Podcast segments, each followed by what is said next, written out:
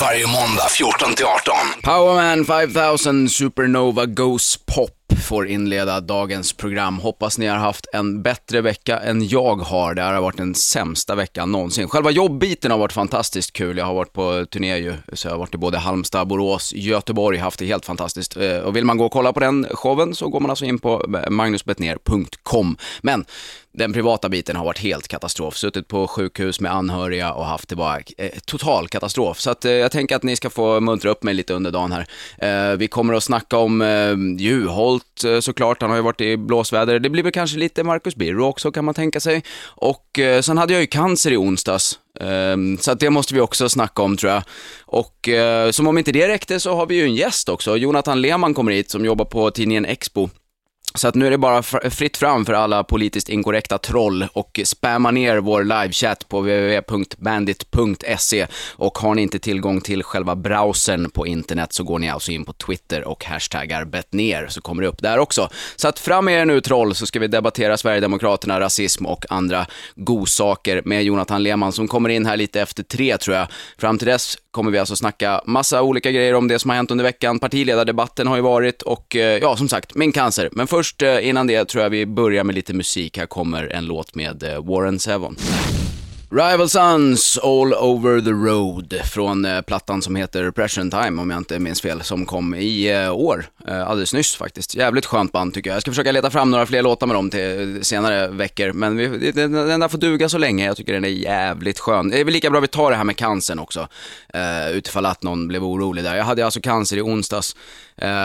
Sprang iväg, jag hade så jävla ont i pungen, så sprang iväg till en snoppdoktor. Och kommer in där och får dra med brallorna. Och det är ju ett dåligt tecken när han, det första han säger när han känner den på pungen är: oj, inte bra. Och så klämmer han nu och säger: ja, du har en cysta på ena testikeln. Jaha, okej, okay. Det är ju tråkiga nyheter på något vis från en läkare. Han sa: nej, men du får springa iväg på ultraljud, det här får vi ta tag i direkt. Så att iväg till ultraljudet. Spännande bara det, har jag inte gjort sedan min dotter låg i magen. Det ultraljudet sprattlade i och för sig betydligt mer än det här, tack och lov. Jag hade 2 systor på testikeln. Men det sa doktorn sen att nej, du behöver inte vara orolig för dem där, de är helt ofarliga. De kan sitta kvar. Det är ju jävligt lätt för dig att säga, känner man, som inte har 4 pungkulor helt plötsligt. Men det var i alla fall inte cancer, utan det var någon slags bitestikelinflammation. Så jag fick jävligt starka mediciner mot det, som inte har hjälpt ett skit. Så att jag står fortfarande här och har ont i pungen. Och ingen cancer, än i alla fall. Får se om det blir cancer så småningom. Medicinen skulle vara väldigt dålig för magen, sa han också. Jag har aldrig varit så bra i magen som den här veckan som jag har käkat de där pillerna, så jag vet inte vad det är som brukar vara fel på mig. Men det är tydligen någon slags omvänd effekt. Så att det är ju, man får i alla fall 1 plus med den här medicinen. Men som sagt, pungen är inte mycket bättre, förutom att det har blivit fler kulor i den då. Och det är väl kanske positivt på sitt sätt. Snart blir det lite Juholt, lite partiledardebatt. Det blir, ja, vi ska prata om alla möjliga sjuka grejer som har hänt i veckan. Det har ju ramlat ner en filmkille ner för en klippa också i någonstans nere i Skåne, tror jag var. Han skulle filma Camilla Läckbergs senaste bok till film, och var där och reka och har ramlat ner. Jag har en liten känsla av att det kanske bara är ett PR-trick det här från början. I och med att de ändå hittar ett lik där, ett annat alltså. Det känns ju lite för bra för att vara sant på något vis. Att de hittar ett lik på inspelningsplatsen av en deckare. Jag är lite så här lurar på om det inte kan vara ändå en PR-grej. Vi hoppas det för hans familj, att han dyker upp nu och bara har bott på hotell några dagar. Håller tummarna. Under tiden som ni håller tummarna får ni lyssna på Rammstein. Red Hot Chili Peppers, som jag förmodar att en del av er ska gå och se i Globen, är det väl imorgon och övermorgon, kör de ju i huvudstaden. Själv kommer jag inte vara där eftersom jag jobbar i vanlig ordning. Juholt, ska vi ju snacka lite om. Han har ju tagit vid där Mona Sahlin lämnade av och fifflar lite grann. Hon fifflade ju ändå bara för dryga 50 lax, så att han är väl ungefär 3 gånger så bra på att fiffla. Eller 3 gånger så dålig på att läsa regler om hur mycket man får dra av för sin övernattningslägenhet, vilket man vill. Lite undrar man ju varför de här reglerna ens finns. Alltså om man är en vanlig knegare och behöver dubbelt boende, då får man ju sitta där med sina papper och knåpa ihop deklarationen och hoppas på att Skatteverket godkänner det här avdraget. Finns ju i alla fall en liten chans. Så det var så jävla svårt för politiker att leva som alla andra, särskilt som det lite är de som bestämmer hur vi andra just ska leva. Riksdagen kan väl bara skita i att betala den här hyran och lämna det till Skatteverket direkt, så är problemet löst. Men det är klart, det är kanske inte lika roligt då. Skatteverket kommer väl inte riktigt tycka att det är befogat att man har en 4 som övernattningslägenhet. Här är mitt lilla kryp in där jag bor mellan tisdag och torsdag när mitt jobb faktiskt har öppet. rätt svårt att komma undan med det, kanske. Men det är väl sådär, det blir när man är kulbo. Det är ju det han har sagt, Håkan, att han är kulbo med sin bättre hälft. Eller bättre och bättre förresten, hon är väl kanske till och med ännu sämre. Hon har ju redan torskat för bedrägeri. Mysigt par på något vis. Om de där skulle få barn ihop så är ju karriären som yrkeskriminell helt given i alla fall. Och Juholt, han gick ut i Aftonbladet och sa, eller han sa till på Facebook, eller vad fan det var han hade skrivit: jag betalade nu det kvällstidningarna tycker att jag ska betala. Alltså vilket jävla spån han är. Ska det vara så jävla svårt att inte vara helt mediaotränad? Varför måste de säga så jävla mycket dumt jämt? Men lite anar man ju en lucka här för kvällstidningarna. Hoppas att de passar på lite nu när Juholt har sagt att han gör som de kräver att han ska göra. Gå ut och kräva att han ska raka av mustaschen eller något. När han har gjort det, kräva att han rakar av sig sitt ena ögonbryn bara för att det är kul. Säg till honom att enda sättet att bli förlåten och svenska folket är att han kommer klädd som den lila Teletubben till nästa riksdagsdebatt. Det skulle vara kul. Han har också gått ut och sagt igår, tror jag det var, att det är lögn det här att han ska ha blivit informerad om reglerna redan 2009.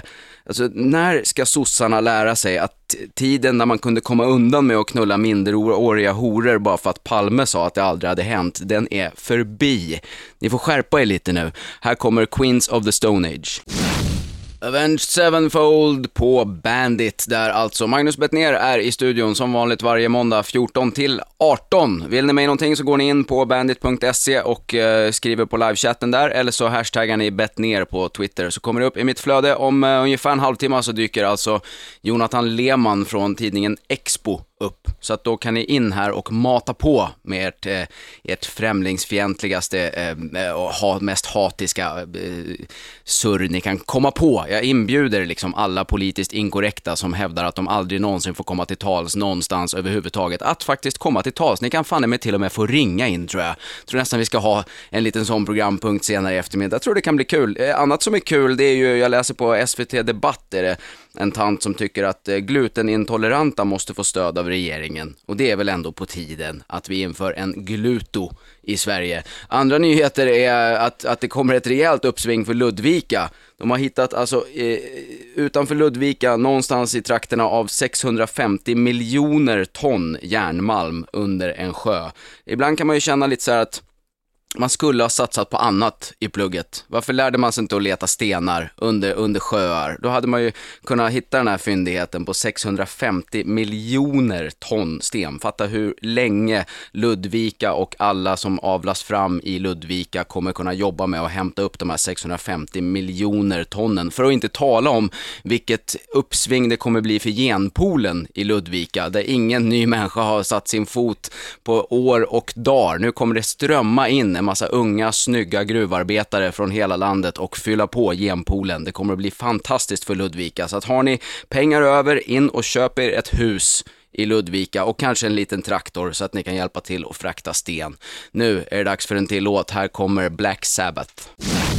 Graveyard fick inleda andra timmen av Betnér på Bandit och jag säger välkommen till Jonathan Leman. Tackar. Hur är läget? Det är bra, lite förkyld, men jag tror jag kommer skaka det ganska snabbt. Ja, vi får hoppas på det. Du jobbar på stiftelsen Expo. Ja, jag jobbar på Expo-utbildning som är en av de tre grenarna vi har. Och så skriver jag i tidningen också, så jag håller på med den publicistiska delen också. Men jag kan ju säga det kort, att Expo är funnits sedan 95 och driver en tidning. Och sen så har vi haft föreläsningar ända sedan starten. Men sedan 2006 så är det liksom, ja, då har du den publicistiska delen med nättidningen och tidskriften som kommer ut. Och sen så har vi då utbildningsdelen där vi är ute och föreläser och har utbildningar och seminarier. Är det runt om i landet. Skolor och sådär? Eller? Skolor bland annat, för lärare, för elever. Sen är vi hos politiker och studieförbund och religiösa församlingar och på alla möjliga håll, företag. Och tidningen, hur ofta kommer den ut? Tidningen i pappersform kommer ut 4 gånger om året och det låter kanske inte så här supermycket. Vi diskuterar och ökar det, men den stora delen av det publicistiska som Expo gör är ju på nyhetssajten expo.se som uppdateras varje dag. Mm. Och den stora, vad är den största frågan liksom som Expo engagerar sig i nu, om man kan skilja ut en liksom? Ja, alltså vårt huvudämne som vi bevakar, är ju det som vi kallar för organiserad rasism och intolerans i tidningen. Och det är ju rätt brett. Ja. Men det som är, vi är ju en svensk tidning och det som är allra mest angeläget ur ett svenskt perspektiv och som får ganska mycket utrymme i och med att det är intoleransens mest tydliga röst blir ju Sverigedemokraterna. Ja. Naturligtvis. Så det blir en betydande del av bevakningen. Men sen så skriver vi om rasism och intolerans oavsett vad det poppar upp. När det poppar upp inom de andra riksdagspartierna, hos religiösa församlingar och på Kina-puffpåsar. Nej, den har vi inte varit, varit inne i. Nej. Men du, apropå Sverigedemokraterna, vad säger du om det här att vänstern inte ville vara med och debattera igår? Är det bra det? Jag tyckte det var olyckligt och jag blev lite förvånad över det också, faktiskt. För jag trodde att man hade kommit lite längre i just det här med att det har ju fortsatt den här grejen med att man ska hålla på och använda SD som ett slagträ efter valet också. Det här att nu råkar Sverigedemokraterna rösta som alliansen, jaha då är alliansen i samarbete med dem, eller nu råkar SD rösta som de rödgröna, jaha då samarbetar de rödgröna med SD. Alltså att man använder SD som ett slagträ och sådär och ger SD ett utrymme på det sättet och det blir den här debatt om debatten som fortsätter istället för att man faktiskt tar en konfrontation med Sverigedemokraterna och framförallt kanske med Sverigedemokraternas väljare och försöker övertyga dem om att ens egna idéer är bättre. Ja, det hade ju varit smartare kan jag tycka istället för att bara lämna walkover. Jag fattar inte hur man tänker om man tror att så här, ja, men väljarna kan blanda ihop oss bara för att vi står bredvid varandra. Det är ju helt... Man kan ju alltid vara tjurig över upplägget på en debatt. Ja, men... eller så kan man ju bara bita ihop och göra sitt jobb. Och så, precis, och framförallt kanske om man är så här, Sveriges största parti eller... ja, och ett mindre parti som kanske behöver lite uppmärksamhet så kanske man inte ska dodga dem, utan kanske ta den... Nej, och det där tycker jag är något som har saknats hela tiden, att varför tar man inte debatten bara med det, om deras sakfrågor? Varför ska man vara så rädd för att liksom snacka med dem när de bevisligen alltid lyckas trassla in sig när man börjar prata med dem? Förstår inte varför man inte gör det mer. Alltså, man märker ju att de är lite vilsna när frågan är något annat än deras kärnfråga. Ja, det såg man ju igår. Det lilla jag kollade på partiledardebatten, det var inte mycket ska jag säga, för det var så jävla tråkigt. Men det blev ändå en möjlighet för honom att lyfta den frågan. Ja, hela tiden. Och då kan man tänka sig, vad hade hänt om Juholt och Åhli hade varit där? Jo, då hade de visat att de var en annan opposition. Ja. Här var det ju liksom Åkesson som till viss del kunde bli vänsteroppositionen. Ja. Det var han som utmanade det här med ersättningsnivåerna. Till exempel. Ja. Och det är klart att det är ett sätt att på något sätt visa sig irrelevant inför väljarna, att inte dyka upp. Det är ju... Och det är väl också lite där Sverigedemokraterna har fått en del röster, är inte det? Missnöjda arbetare som liksom... Ja, nu har man ju lyckats hämta röster från många olika demografier naturligtvis. Men man kan ju se att någon sorts typisk SD-väljare som en... ofta då alltså arbetare med konservativa värderingar. Och som har en... där man så att säga... har åsikter som liknar SD när det gäller just det här med invandringen i centrum för allt som är fel i samhället. Ja. Vi har fått lite frågor till dig, och vill ni ställa frågor till Jonathan eller till mig för den delen så går ni in på bandit.se, finns en livechatt där, eller så kör ni på Twitter där ni hashtaggar betner, och lite senare så ska ni få ringa in också tänkte jag, för det kan bli riktigt roligt. En fråga, det är väl förmodligen från någon av de här politiskt inkorrekta, det brukar vara så när det är ett par svåra ord som de inte riktigt har fått in på rätt plats. Så här är frågan, hur ställer sig Jonathan till sitt eget ansvar angående polariseringen av SD och dess utkomst i fråga om politiskt våld riktat mot partiets förtroendevalda? Det där är, för alla som läser tidningen Expo så har vi länge varit tydliga med och alltid ofta skrivit en lång rad texter som markerar mot det politiska våldet som drabbar Sverigedemokrater. Ja, för de är väldigt utsatta. Oh ja, absolut. Det. Och det har också varit en fråga som tidigare kanske inte har skrivit så mycket om för några år sedan, men idag skrivs det allt mer om det. Men det där är ju naturligtvis också, det är oacceptabelt med politiskt våld och hot om våld. Det är antidemokratiskt och de krafterna ska så att säga motarbetas och bekämpas som andra antidemokratiska krafter, och främlingsfientlighet, rasism och intolerans ska motarbetas på demokratisk väg. Det är ju självklart. Och om man läser tidningen så är det vi har sagt gång på gång. Hoppas att danskjäveln, som han heter, är nöjd med svaret. Jag tänkte vi ska snacka lite mer sen om det här med hur mycket utrymme Sverigedemokraterna faktiskt får i media. För de hävdar ju själva... du kallar honom för danskjäveln? Ja, det är han själv som gör. Men han är ju förmodligen det också. Jag vet inte. Men vi ska prata mer om utrymme i media och Sverigedemokraterna och massa grejer. Har ni frågor till Jonathan, in och kör på bandit.se. Här kommer Aerosmith. Smith, hör du där på Bandit, där jag fortfarande sitter och pratar med Jonathan Leman från Expo. Vi snackade om det här med Sverigedemokraterna, som de gnäller ju rätt mycket på att de inte får något utrymme i media och sådär, medan jag har en känsla av att det är precis tvärtom. Vad är din känsla? Jag tror man får komma fram med sitt budskap ganska mycket. Ta debatten igår till exempel. Du fick en del utrymme där till exempel. Och det har varit debattartiklar i Aftonbladet, och det har varit DN-debatt tror jag också, haft in texter av Jimmy Åkesson och sådär. Precis, och sen så är frågor kring invandring och integration ganska omdiskuterade också.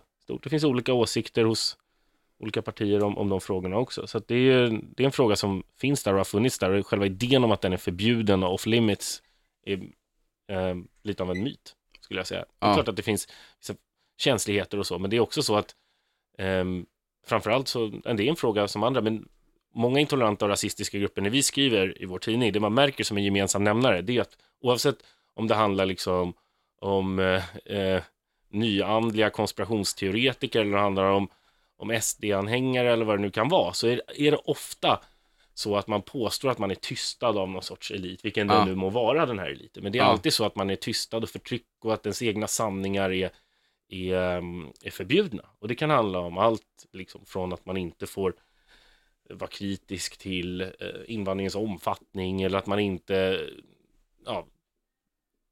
får säga vad man vill till exempel. Ja, och det får man ju. Ja, men de är ju rätt pigga själva på att censurera, har man ju märkt, på sina, bland annat den här politiskt inkorrekt och så här. Så fort någon skriver någonting positivt om invandring i kommentarsfältet där, då rycker det ju direkt. Ja, de är inget föredöme när det gäller yttrandefrihet. De framställer sig gärna som förtryckta när det gäller yttrandefriheten. Men det finns de som faktiskt har... Ja, det finns folk som har sagt så här, att ja, men ta debatten med dem och sådär. Och det är klart man kan göra det, va? Men det finns faktiskt några som har försökt att gå in på politiskt inkorrekt och debattera, och deras erfarenhet är att man blir, oavsett hur hövligt man uttrycker sig och hur väl man artikulerar sig och sådär, så har man blivit avstängd och utkastad och spärrad därifrån. Och moderatorerna har sagt att man ryker om man säger positiva saker om islam och om man kritiserar PI och så. Ja, men jag fick mycket av det när jag skrev om Sverigedemokraterna i min blogg. Då var det väldigt vanligt att det stod så här, ja men det här kommer du att ta bort. Liksom. Mm. För att de verkar tro att det är så, det är väldigt märkligt. Jag har aldrig tagit bort någonting. Nej, det är ju så på främlingsfientliga bloggar ofta. De kan skriva vad de vill, men det får man inte göra hos dem alltså. Nej, precis. Så är det väldigt märkligt. Vi ska prata mer om Sverigedemokraterna, tänkte jag, med Jonathan Leman. Jag har fått en fråga också här, eller en fråga, det är mer ett påstående. Det är mannen på gatan som skriver: mysigt, slå vad om att det blir som vanligt när Expo är igång, SM i nazireferens. Det där är lite nyfiken på, hur ligger det till med de riktiga så här hardcore nazisterna nu för tiden? Ja, det är lika bra att vi kommer in i det. Vi får tacka mannen på gatan där, för jag var lite sugen på att snacka om NASA faktiskt. Ja. Taggat ner, ja alltså de...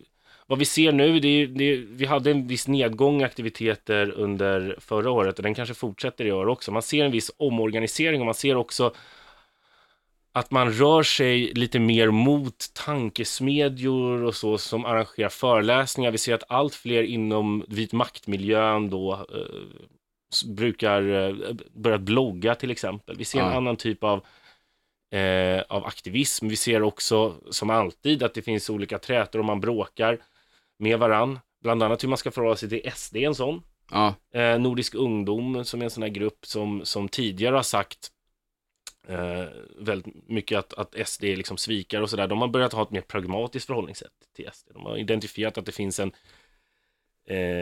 ung demografi med svenskar med svensk bakgrund som är anhängare av SD och som är emot invandring, och att då säga att SD är svikare och angripa SD rakt av.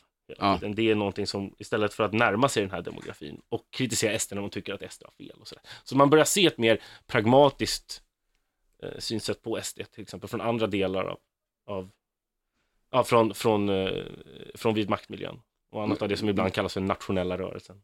Vi ska prata mer om nazism och Sverigedemokrater alldeles snart. Har ni frågor till Jonathan går ni alltså in på bandit.se, finns en livechatt, eller så kör ni på Twitter där ni hashtaggar bettner. Nu kommer Ebba Grön. Raised Fist hörde ni där på Bandit, och jag sitter och snackar med Jonathan Leman ifrån Expo. Vi har fått en fråga här ifrån Mr. Henko på Twitter. Kan man kalla PIs nya Pedias beskrivning för hets mot folkgrupp? Alltså PI, det är ju politiskt inkorrekt, som är en blogg som drivs av... Vem är det som driver den? Är det någon sverigedemokrat som driver den eller? Vilken? Politiskt inkorrekt. Nej, alltså det finns ju Sverigedemokrater som har kopplingar till den. Ja. Och de är ju så att säga väldigt mycket någon sorts svans till och en opinion som är anhängare av Sverigedemokraterna. Och det finns Sverigedemokrater som har haft kopplingar till. Vi har en som har haft hand om deras tipsinkorg förut, och vi har en annan som sitter i riksdagen också, Kent Ekeroth, som har som sköter donationer till Politiskt Inkorrekt genom sitt girokonto. Jaha. Och han sitter i riksdagen. Yes. Ja, det är fräscht. Men vad är det, frågan var om hets mot folk? Ja, de har alltså en egen pedia, eftersom den vanliga Wikipedia, förmodar jag, går sjuklöverns ärenden och bara är politiskt korrekt. Så har de startat en egen. Där står det om islam så här: islam är i grunden en sektliknande politisk hat- och erövrar ideologi som har kusligt stora likheter med nazismen och så vidare, och så vidare. Och frågan från Mr. Henko var alltså om du tror att det är hets mot folkgrupp. Just den första formuleringen där i... Ja, hela, jag orkar inte läsa hela skiten bara, det blir för mycket. Jag tror inte det. Nej. Anledningen till det är att det ligger ganska högt. Alltså ribban ligger ganska högt för vad man får säga. Ja. Vad tycker du om den lagen då? Det tycker jag är lite intressant. Jag som är emot. Ja, alltså man behöver väl... Det är någon lag som ska skydda, som ska motverka... som ska finnas där för att förhindra spridningen av hatpropaganda som uppmanar till... Det är ju erfarenheten av förintelsen, men också för att man har sett i Rwanda hur man spred... Nu fanns ju lagstiftningen före, men historien är full utav exempel. Både då om man tar Der Stürmer och den propaganda som fanns där, och om man tar till exempel i Rwanda, den hatpropaganda som fanns där, och om man tittar på den propaganda som fanns i... mot bosniska muslimer till exempel. Men kommer man inte åt sånt, räcker det inte med lagar om hot och uppvigling och liknande? Måste man ha en speciell lag? Beroende på vad det täcker in, så skulle det kunna, täcka. Så att jag har egentligen ingen så här synpunkt när det gäller alltså exakt hur man löser det lagstiftningsmässigt. Men jag tycker att det ska vara... jag tycker lagstiftningen inte ska komma in... så snabbt, utan jag tycker att det är viktigt att men som den svenska lagen är utformad då, för eller emot? Ja, alltså jag tycker nog ändå att det är ett problem att vi har en lag som inte på många sätt egentligen inte efterlevs. Samtidigt så vill jag inte se en lag som kliver in och gör... Jag tycker att det är rimligt att det mesta av rasismen är laglig. Jag tycker att det är rimligt. Det finns många missförstånd när det gäller det, där man tror att rasism per definition är olagligt, vilket... Så är det inte, och det vore ganska mer om det, om det var så. Och mer om nazism och Sverigedemokraterna, yttrandefrihet, hets mot folkgrupp med Jonathan Leman. Men först en låt, här kommer Queen. Ser precis här att åklagarna har inlett en förundersökning mot Juholt för bedrägeribrott. Så då har vi någonting att snacka om senare i programmet. Men nu, mer Jonathan Leman. Det rasar in frågor här, och ni som har frågor och inte hunnit ställa dem, ni går alltså in på bandit.se, finns en livechatt där. Eller så hashtaggar ni bara #bettner på Twitter, så kommer det upp. Så har till exempel Frans gjort. Ett par frågor till Leman. Finns det bara en typ av rasism, alltså vitas rasism mot svarta? Kan inte svarta vara rasister mot vita? Och varför rapporterar inte Expo om muslimers rasism mot judar i Malmö? Det var ett par frågor där. Ja. Finns det bara en typ av rasism? Nej, det finns ju rasism som kan vara i olika riktningar, och finns ju rasism i olika delar av världen och i olika riktningar. Det brukar handla om är att man klumpar ihop och skuldbelägger människor och... bygger på fiendebilder och fientlighet mot människor. Och det kan gå i olika riktningar. Och vi har skrivit om det. Vi har skrivit om till exempel rasism mot vita i Zimbabwe. Vi har skrivit om rasism mot svarta i Sydafrika och rasism mot vita i Sydafrika till exempel. Rasism mot vita i Sverige då, som de här politiskt inkorrekta gärna tar upp. Liksom alltså, tidningen skriver ju om organiserad rasism och intolerans. Ja. Och den dagen som vi har en organisation som säger att vi ska ta bort de etniska svenskarna, alltså människor med svenskt ursprungs rättigheter i Sverige, och som säger att man på olika sätt ska, som sprider hat mot, och som säger att man ska göra sig av med eller ta bort svenskars rättigheter, då kommer vi att uppmärksamma det på en gång. Ja. Och i utbildningsverksamheten, där pratar vi ju om fördomar kanske på ett mer generellt plan till exempel, om vi är ute på skolor till exempel. Och då brukar vi ta upp det också som en typ av intolerans. Att folk blir kallade för svenne till exempel, eller vad det kan tas upp också som en typ av fientlighet och grupp, gruppfientlighet liksom. Den andra delen av frågan här då, varför rapporterar inte Expo om muslimers rasism mot judar i Malmö? Vi har skrivit om det. Ja. Vi har också skrivit om det, vi har skrivit om det i papperstidningen och vi har tagit upp det och jag har föreläst om det ett gäng gånger. Och så det har vi tagit upp. Och sen står det också Israels rasism mot palestinier. Ja, vi har skrivit om det också. Vi har skrivit om rasism som finns i Israel och olika typer av rasism. Ja, i olika länder som finns. Vi skriver om vad som sker i Ryssland, vi skriver om vad som sker i USA och vi skriver om vad som sker i Israel-Palestina också. Finns det rasism mot judar, finns rasism mot palestinier, finns rasism i olika riktningar. Vi har tagit upp det. Och det, om man vill läsa om de här grejerna som ni tar upp, hur gör man då? Man prenumererar på tidningen. Och det kan man gå in på en hemsida som heter... Yes, eller så går man in på expo.se och så kan man skaffa en prenumeration på tidningen där. Och så kan man läsa expo.se där vi brukar ta upp sådana här frågor. Skrivit om det på vår nyhetssajt också. Tycker jag ni ska göra, ni som har frågor om saker som Expo inte skriver om, när det visar sig att de faktiskt har skrivit om det. Vi ska snacka mer med Jonathan Leman och ni får gärna fortsätta fråga. Så in på bandit.se och skriv era frågor medan ni lyssnar på AC/DC. Jag pratar fortfarande med Jonathan Leman som sitter och visar bilder på någon dåre overall. Vad är det här? Det är Jurilina och han är en konspirationsteoretiker, så här, nyandlig konspirationsteoretiker. Det samarbetar lite med nassar och sånt där, som delar det med nazister, att han tror att judarna styr världen och med hjälp då av frimureriet globalt och sånt där. Men det kan, förut hade han på sin hemsida bilder på där han har lyckats fått ledande nassar, eller ledande nassar hade han fått att klä upp sig i hans overaller. Och jag vet inte hur man ska beskriva. Varför ska man ha hans overall? Därför att skärpet är en uppfinning som hindrar cirkulationen för människor och hindrar människor från att nå sin fulla potential.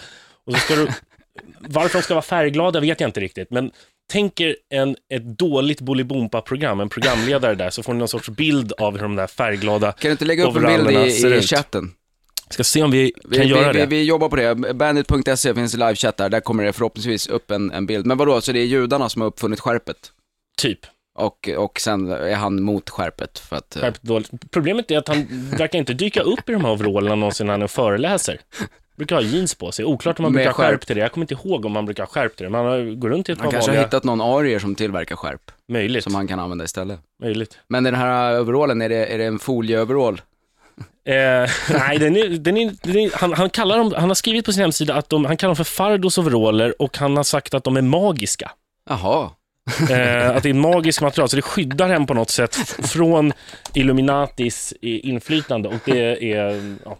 Det här hör alltså till ditt jobb. Det är ett fantastiskt roligt jobb. Det här är de här lite smalare, lite nördigare bitarna som gör det hela lite kul ibland, så som man har. De flesta medarbetarna har någon sån här liten mer kanske inte lika betydelsefull rörelse som de. Nej, han verkar ju inte vara jätteinflytelserik trots allt. Nej, men han finns han är kanske inte den ledande så där, men han är en del, han finns i utkanten av den här antisemitiska miljön som samlar kufar från lite olika, eller olika aktivister från olika håll. Du har människor som har lite radikal islamistisk profil, du har folk som det vilsna själar från vänster ibland, nassar och sen sådana här då new age konspirationsteoretiker då, som liksom samlas. Men är det mycket sånt i alltså hela den här konspirationsteorirörelsen som har blivit jättestor på senare år med 9/11 truthers och allt det där. Är det mycket rasism och islamofobi och antisemitism? Inte så mycket islamofobi. Det finns ju en del grejer, alltså ofta så ser man det, en del kallar det här för PK-nazism nästan. Därför att idén finns där om att det mångkulturella samhället och invandring är ett verktyg av en global elit som man ofta då ger judiska förtecken på olika sätt. Man droppar namn på människor med judiska efternamn eller talar om judiska bankirer och sånt där. Som då genomdriver det här för att lättare kunna styra världen och skapa en grå massa som talar samma språk och som man suddar ut och bryter ner nationer och sånt där. Så det är precis samma idéer som finns bland nazister, bara att de ofta är lite mer med då new age-inslag också ofta. Så det kan, men det är ofta väldigt liknande idéer. Så det är judarna som finns där som står i centrum för en samhällsutveckling som är negativ väldigt ofta. Och det är om man kollar på de här Zeitgeist-filmerna som är populära och delar av den här truth-rörelsen kring 9/11 som också väldigt tydligt pekar på judarna då. Men det är något att hålla uppsikt över, för det var TV4 Novus visade att det var 18% av unga under 30 som personer under 30 som är anhängare av sådana 9/11-teorier. Ja. Och jag får oerhört mycket sån korrespondens, kan jag säga, från folk som har sett Zeitgeist och kommit på hur världen funkar. Precis. Det är gulligt. Vi ska prata mer med Jonathan Leman. In med frågor om ni har dem på bandit.se eller Twitter där ni hashtaggar betner. Nu kommer en låt med Disturbed. Hur går det, Jonathan? Får du upp bilden på foliehatten i overall? Strax. Jag tar en paus här. Får lägga upp den efter... Ja, vi tar det under nästa låt då. Ska vi försöka få upp den här härliga bilden på den färgglada farbrorn som tror att skärpet är en judisk uppfinning som ska hämma vår cirkulation. Vi har fått massor med frågor. Jag tar en fråga till dig, Jonathan. Hur ser du på Sverigedemokraternas nya inriktning som ett socialkonservativt parti med nationalistiska färgningar? Vad tror Expo att nationaldemokraterna och högerextremistiska partier anser om Sverigedemokraterna och dess öppna stöd till Israel samt den etnopluralistiska nationalism som partiet förespråkar? En väldigt lång fråga. Ja, jag ska försöka svara på en del av det här. Allt, om jag kan. Man kan väl säga att Sverigedemokraterna allt mer försöker bli just ett socialkonservativt parti. Om man tittar i principprogrammet så finns det formulering där om att ett samhälle som ska kunna vara harmoniskt måste vara kulturellt och etniskt likhet. Ja. Präglas av kulturell och etnisk likhet. Och det är någonting som man i det här utkastet till nytt principprogram vill bli av med då. Delar av partiet vill bli av med det. Vi återstår att se på landsdagarna. Vad ska det stå då? Bara kulturell? Ja, då ska det stå kulturell och nationell likhet. Ah, okej. Här för mig något sånt. Men man blir av med det här med etniskt då i alla fall. Så det där är en sån konflikt som finns där. Och nationaldemokraterna bildades ju också som en utbrytning ur SD.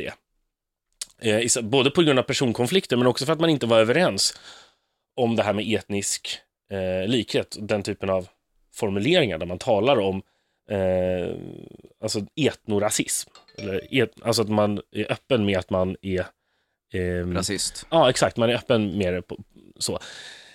Och så det man ser idag är att det finns liksom två typer av extremhöger. Man har på något sätt en anti, ofta då kulturrasistisk och antimuslimsk liksom intolerans. Och sen har man också då en öppet rasistisk högerextrem rörelse.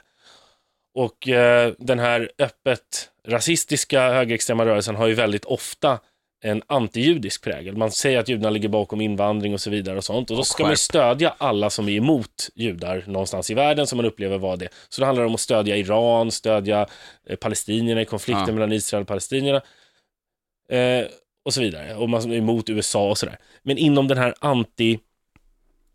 antimuslimska rörelsen, då är det tvärtom. Då ska du stödja kristna minoriteter i Mellanöstern, då ska du stå på Israels sida och sånt där. Så de har liksom det finns en konflikt däremellan, där man då har antingen en så att säga antimuslimsk eller en antijudisk överideologi. Och det går inte riktigt att... De är svåra att förena. De är svåra att förena. En del försöker göra det, nationaldemokraterna försöker göra det. De försöker acceptera både den här Eurabia- och islamiseringstanken då och antijudiska idéer om judisk konspiration. Hoppas att Gaijin, som han heter, eller hon, tycker att det där var ett adekvat svar på frågan. Nu är det dags för en låt. Vi kör en med Foo Fighters. Foo Fighters Next Year på Bandit, där jag fortfarande har Jonathan Leman i studion. Jag ska snart släppa iväg dig, tänkte jag. Har du någonting som du vill göra lite reklam för innan du drar? För det får man alltid göra hos mig. Kungligt. Jag tänkte säga lite om vad Expo gör. Vi har ju ändå sedan starten spridit kunskap om olika typer av intoleranta rasistiska idéer och nätverk och grupper och organisationer.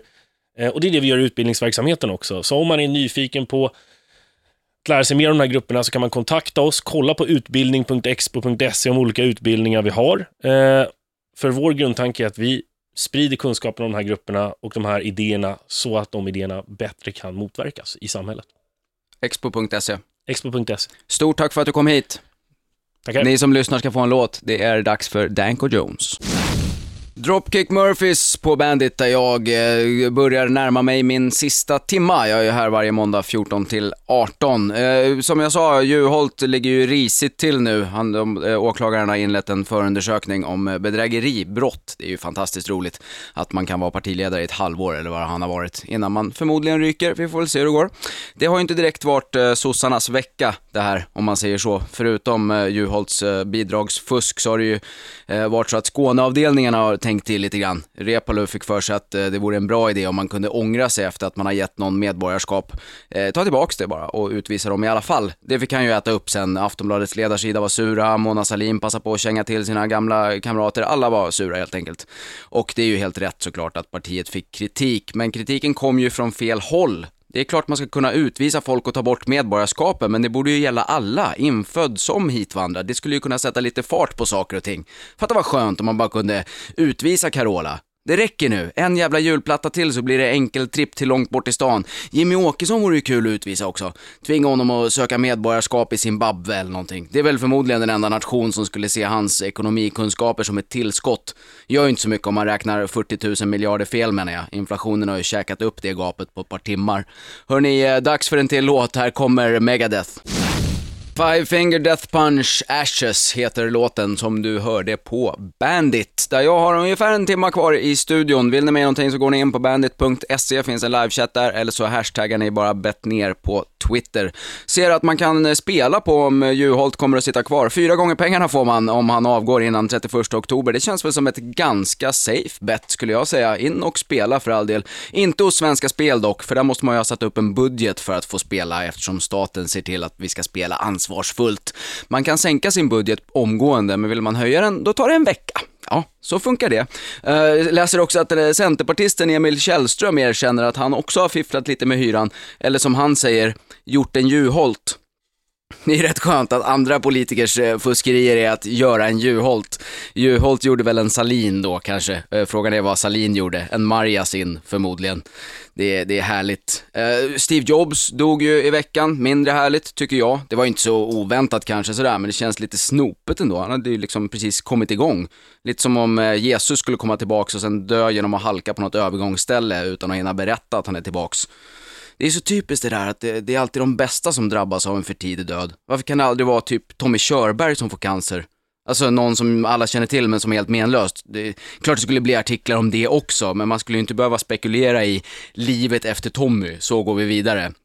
Det är inte så att jag har någonting emot Tommy Körberg, verkligen inte. Det är bara det att han är rätt meningslös. Därför känner jag att det skulle vara bättre att han fick cancer än någon viktig. Måste ju inte vara Tommy Körberg heller, absolut inte. Varför inte lite cancer i Per Morberg?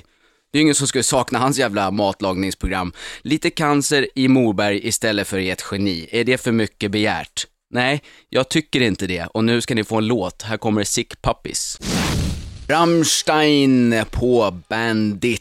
Där Magnus Betnér har ungefär 45 minuter kvar i studion. Sen är jag tillbaka varenda måndag 14-18 såklart. Och för er som har missat programmet hittills så går det alltså att lyssna i efterhand på hemsidan. Eller så kan man ladda ner en podcast som kommer upp under kvällen någon gång.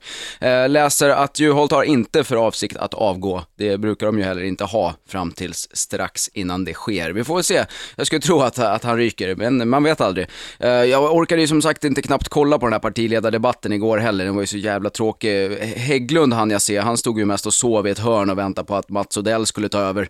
Hade i och för sig blivit svårt eftersom det här sändes efter klockan 21. Odell får väl inte vara ute så länge för mamma.